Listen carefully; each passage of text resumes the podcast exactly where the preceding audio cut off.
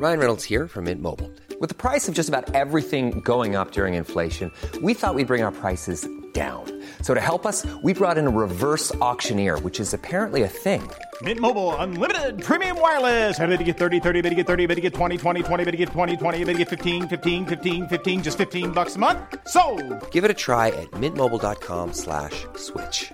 $45 upfront for three months plus taxes and fees. Promo for new customers for limited time. Unlimited more than 40 gigabytes per month. Slows. Full terms at mintmobile.com. Is Dirk mad at Jameis? Is Jameis mad at Dirk? Are they mad at each other? That and a major injury in the NFL, it's going to shift the balance of power there. That's up on this edition of the Rick and Tom podcast. Thanks for listening. Tom Jones, Rick Stroud of the Tampa Bay Times. Steve Versnick is our producer. Stroud kicking off the holidays, had the big Christmas party Monday night. How did that go, buddy? Uh, babe, it was awesome at Sacred Pepper. Oh, Sacred oh, Pepper? Let me tell you, it's sacred. It's pepper. It's sacred pepper, babe. I did the whole Sammy Davis thing all of a sudden. That no, No, uh, it was it was, good. it was Frank and Dean and the whole uh, the whole gang there, or what? who can take a sunrise, sprinkle it with dew. You know the Barlows can, babe. No, it was good. It was uh, you know, they do a nice job up there. If you've not been to Sacred Pepper, and this is a an unendorsed announcement, but it's a really good restaurant up in uh, North Tampa, and it, it, it's just it was phenomenal. But I've never been. What's so? What's there? What, what's the specialty there? Like, what what do you get? Well, tonight it was uh, kind of everybody got the same thing. It was uh, they they do a tremendous sea bass, you know, kind of uh, crusty on the outside, like flaky, melt in your mouth. I mean, this sea bass is unbelievable. I tell you what, man, it's like Sebastian Janikowski. You know what I mean? Sea bass. When I think about sea bass, I think about sea bass. You know what I mean? And then we got uh, we had a filet mignon. Oh man, Uh, and then the dessert tray was just, I mean, they had this salt caramel uh, pie, cake, ice cream, uh, doodle thing. It was unbelievable. So yeah, it was a, it was a good night, and um, you know they always do a nice job. So back from the Christmas party, but ready to talk about sports and football and baseball and whatever. yeah. Well, you know what? There's not much holiday spirit over at One Buck Place. No, Uh, we're a day after the Bucks 21 to 14 or 21 24 21 loss to Mm-hmm. the Lions. That dropped them to 4 9 on the season, guaranteed lead them with a losing record. And now we're talking about 10 straight years without uh, making a playoffs. That's hard to do in this league. Jeez. I know. Anyway, and that's not even the worst of it, Rick. There's still some fallout over this NFL Network report on Sunday. Some sort of rift between Dirk Koetter and quarterback Jameis Winston. Now, you asked Dirk about it again Monday. I don't think you offered up a whole lot new more, right? I mean, everything was sort of like, hey, there's no rift between me and Jameis, but this is still an issue. It, it's, people are still asking about it. Of course they will, and I and I did ask him, and I said, you know, did uh, since you just was informed about uh, this whole report, you know, prior or right before the game or after the game, before you talked to us, did you have a chance today, uh, that being Monday, uh, when I talked to him to talk to James about it? He goes, Uh, not, I don't think so. No, I mean, uh, I think we both said what we had to say, and you know, uh, he and I know the truth about it. So I don't, I don't know what else there is to talk about. You know, I wrote a column uh, analysis about how how these things get started, and uh, really, you know, my experience is that when there's smoke, there's fire. Um, how much fire we can all debate, um, but at the end of the day, I, I think, look, there's a lot of shareholders in Jameis Winston Incorporated, and don't make no mistake, you know, these guys, particularly uh, franchise quarterbacks are corporations as much as they are anything, and they're a brand. And when you're the number one overall pick in the draft, and you're in your third year with the Bucks, sometimes there are people that want to protect the brand, and we know that. You know he's off the field. He's he's looking under investigation. This whole Uber thing in Arizona and whatnot. But on the field, he took a hit this year. Um, when they start listing the the top young gun quarterbacks, uh, Jameis Winston and for that matter Marcus Mariota are not one and two anymore. That's right. Um, you know, you're talking about Carson Wentz, you're talking about Jared Goff, you're talking about a lot of people um, before you get to Jameis Winston, and I and I think that you know at some level, and I don't know whose camp, you know who's putting it out. I mean, there's lots of suspects, obviously, but you know there is a concern uh, on behalf of the shareholders. I think, and that can include people within the Buccaneers organization as well. But there are, is a concern that that Jameis's brand is being dinged a little bit here, and I think that's where that stems from. But as far as those two guys are concerned, neither one of them say this is a problem. I'm telling you, I have not seen any sort of like fracturing uh, between the two of them. I think their relationship is very consistent. So we'll see how that plays out down the road because obviously they got to make a decision on Dirk Koetter, but I don't think it's a big thing. I really don't. Now, see, I disagree with you on that, and I'll tell you why. Is uh, you and I get along? You, I'm going to give you this as an example. You and I get along just fine. We've had, Says who? you know, may, we okay. Let's pretend for the sake of this conversation that you and I get along. Oh, this well. is completely hypothetical. Okay, go. So you and I get along well. We've never mistreated one another. We seem to get along publicly, privately, all that. And you get an, an email from an anonymous source saying, "You know what? Hey, just so you know, Rick Tom Jones doesn't like you. Just so he's he was talking some smack about you. He's, he's he doesn't like the way you you write, or he doesn't like this that." And then you ask me about it. You come to me and say, "Hey, I got this email, or somebody there's a report. Somebody said that you don't like me." And I'm like, and I go, "What are you talking about, man? I never said that to anyone. That's not how I feel."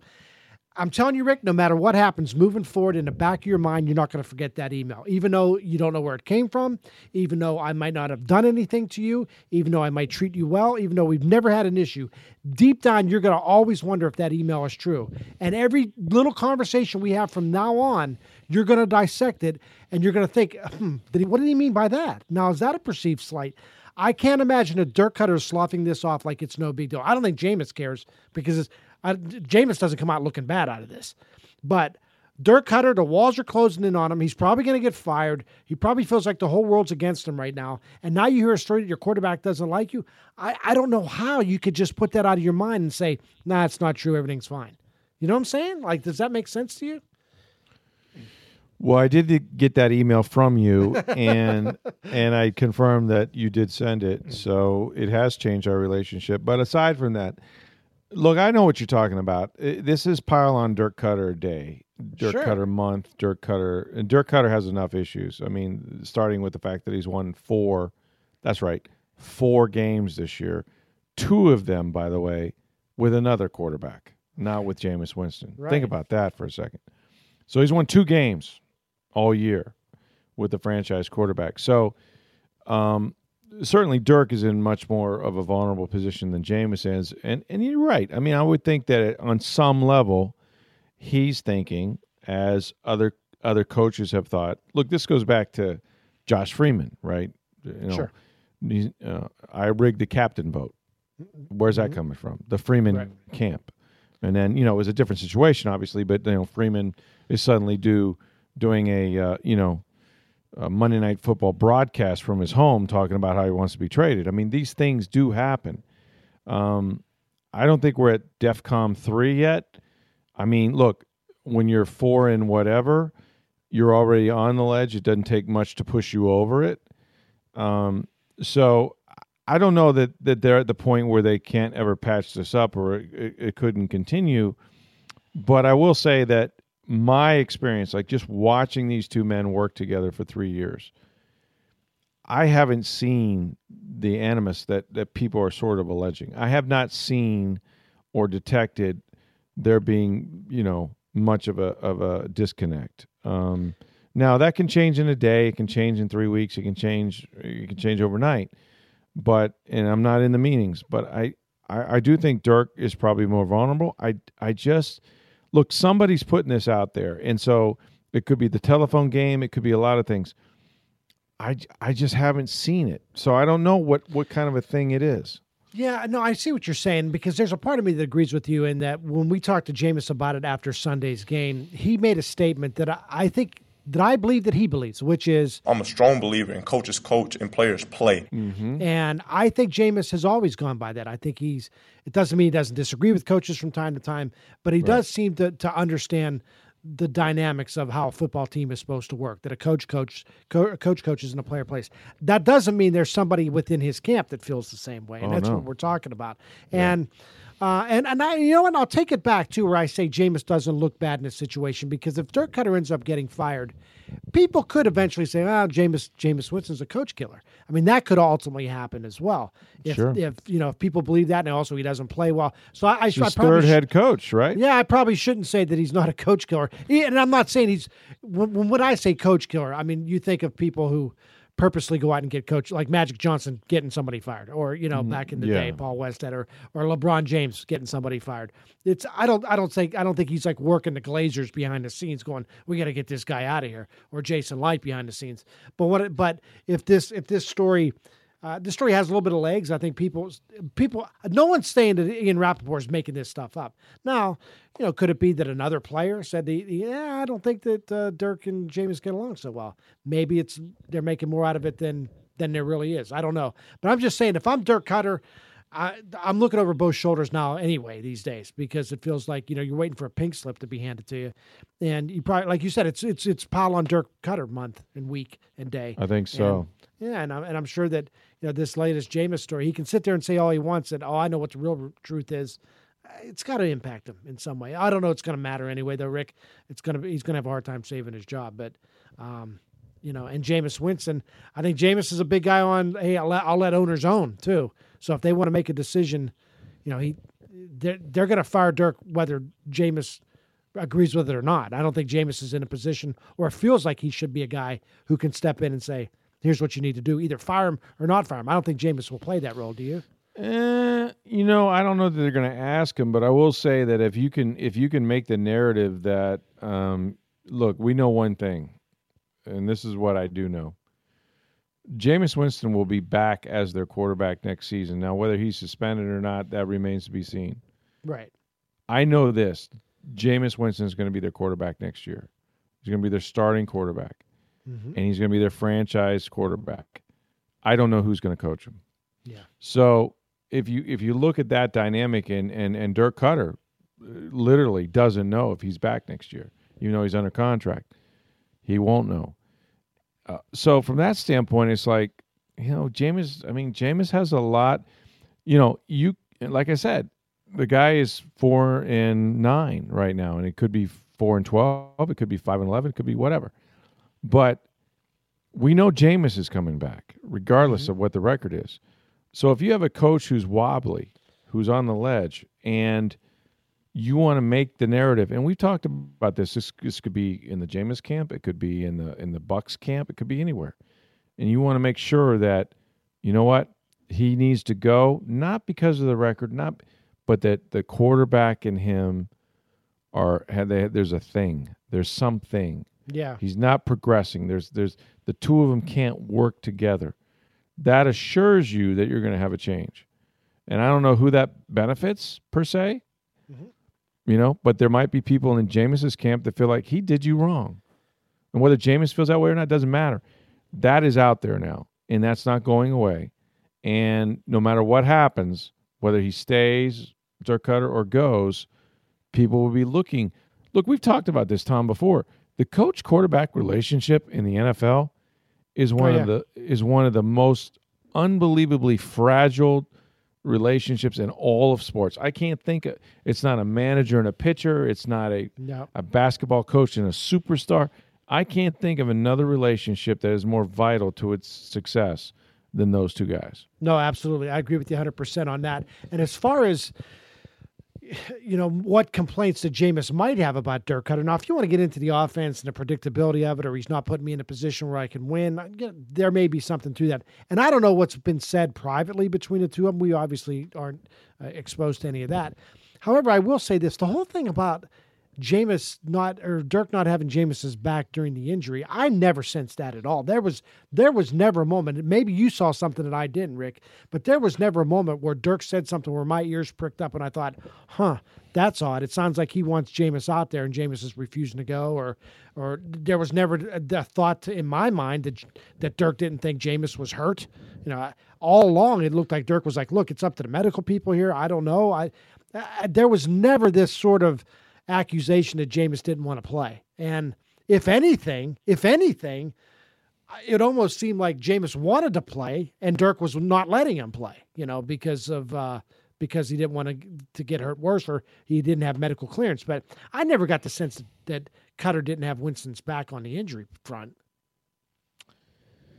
Um, let me say this about about that. I, I think that you could make a case that during the time that he played after the injury in Arizona, They're down 24 to nothing. They take him, take him out of the game. Fitzpatrick finishes up damn near, pulls out the game. Right.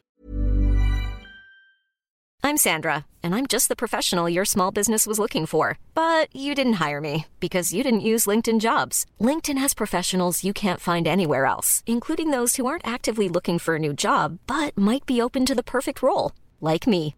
In a given month, over 70% of LinkedIn users don't visit other leading job sites. So if you're not looking on LinkedIn, you'll miss out on great candidates like Sandra. Start hiring professionals like a professional. Post your free job on linkedin.com/people today. Um, and then the next week, Jameis doesn't practice at all until Friday, which is not really a practice. And he goes to Buffalo, has a bad first half. They don't finish drives. Has a great second half. That was the outlier. They take the lead with three minutes to go. They lose the game. After he took a hit in Buffalo, he took a hit the next week. Took a hit the next week.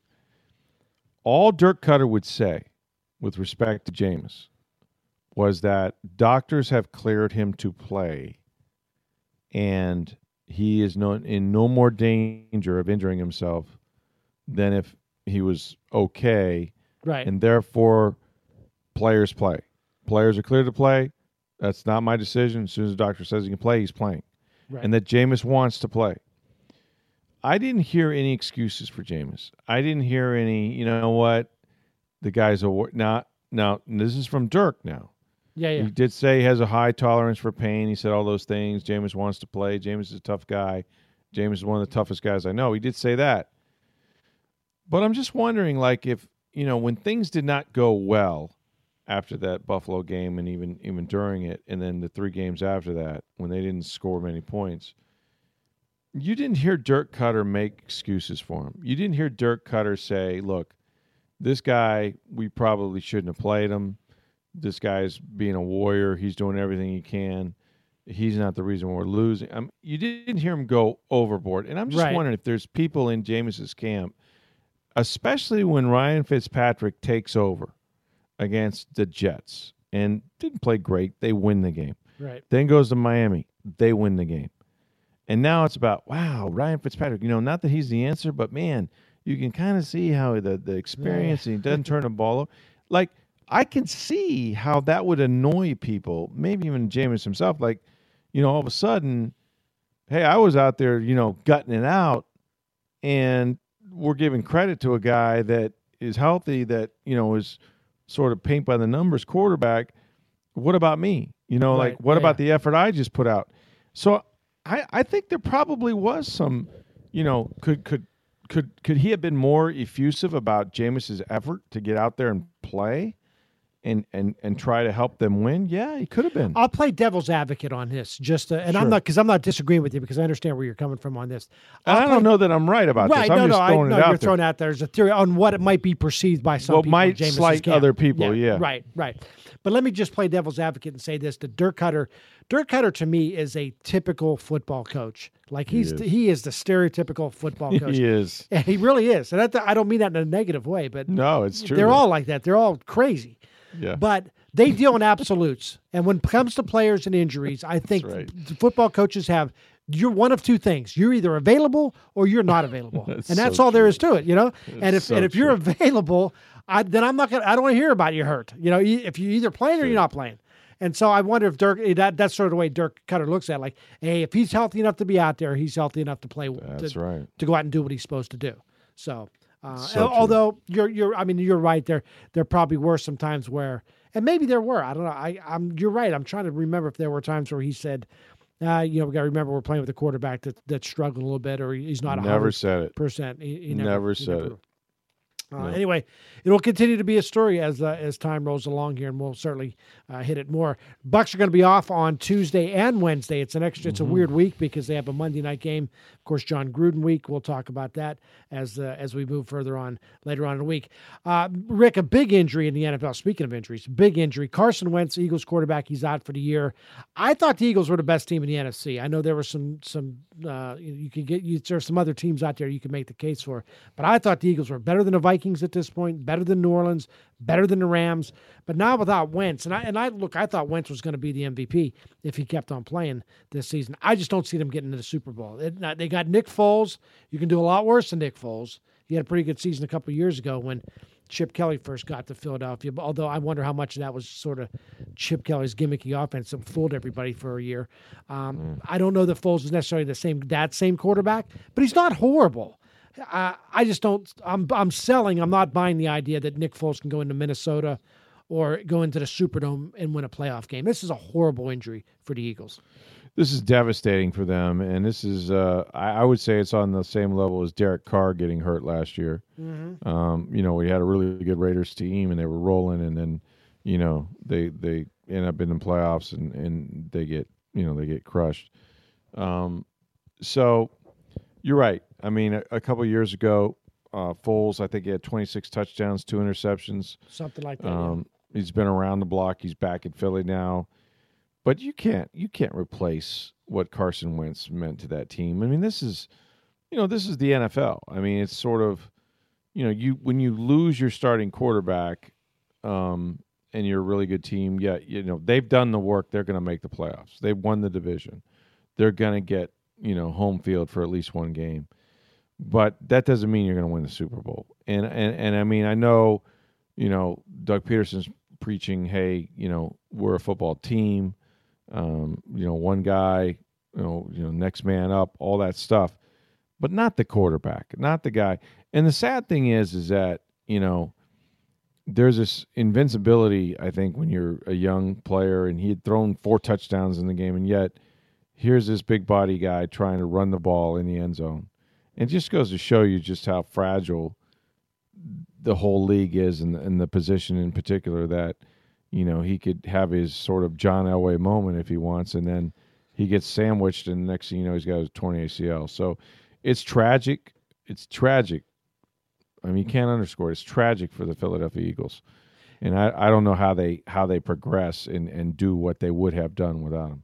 Yeah, he's the, he's the type of guy too. Nick Foles can go back and and stand in the pocket and make some plays. Carson Wentz, what he was really good at is is improvising, getting outside the pocket, and making some. And there, an example of that was when he got hurt. He, he was actually running mm-hmm. the ball into the end zone, got called back on a holding call, which was sort of just sort of added insult to the injury. Yeah. But um, but yeah, just a shame for the Eagles, and and uh, I just I just don't see them getting very far without him in the playoffs. Although you know what, their schedule, I looked at their schedule. It's not it's not, it's not bad. extremely difficult, so they could still get home field advantage. If, they could. If they can get some teams to come there, and now you're talking about. I, I just have a hard time imagining they could win three in a row to win the Super Bowl. But could they beat a any team? Minnesota could they could Minnesota could they beat Minnesota at oh, home? Sure. Yeah, sure they could. They could beat any of those teams. Who's the, so Okay, Let me ask so you this. the Eagles so, were my team. You were a Saints guy, right? I mean, you. You've been well, I love the, Saints, Saints and, and and they, you know, they've kind of stubbed their toe. I would say that an NFC South team is going to make it to the Super Bowl this year. Now, what have, about they that? Have I... the last they have the last two years. The team that's playing the best right now, and it changes week to week, is the Carolina Panthers. Yeah, and the Carolina Panthers, not you know two re, two years removed from fifteen and one. Mm-hmm they have the number one one of the top defenses in the NFL. You know, is if Luke Kuechly's playing, they're really really good. And Cam Newton, you know, coming off an injury, got off to a slow start because frankly he, he was he didn't have a preseason and he was, you know, took him four or five weeks to get going. Right. That that team right now is as is playing as well as anybody in the NFC. And I just think that whoever comes out of the NFC South and wins the division and has a home game is going to make it to the championship. That's what I I'll, believe. I'll throw one other team out there that actually wasn't my idea, It was your idea yesterday. Aaron Rodgers comes back with the Packers. Oh yeah. And they get into the playoffs. I don't. I don't want to play them. I'll tell you that. I don't, I don't know if they can win a Super Bowl. I don't want to play them at my place. I don't want to play. I definitely don't want to play them at their place. But I want no well, parts you're of not, Aaron Rodgers. You're going to play them on the road because they're yeah. not going to have a division championship. But uh, you're right. That's right. True. That's right. Yeah. Yeah, I mean they're going to have to go the long road. But do you want to face Aaron Rodgers even if he's taking a bunch of weeks off with the collarbone? Uh, no. no and they're that they're that you know they're that New York Giants succeed team that winds up in the Super Bowl. They're they're that they're those guys. Now I don't think their defense is very good. they they have a lot of holes on their team. I, I I don't know how strong it is, but hey, if Aaron Rodgers is dealing, um, I'm buying it. I mean, and it's amazing that they have.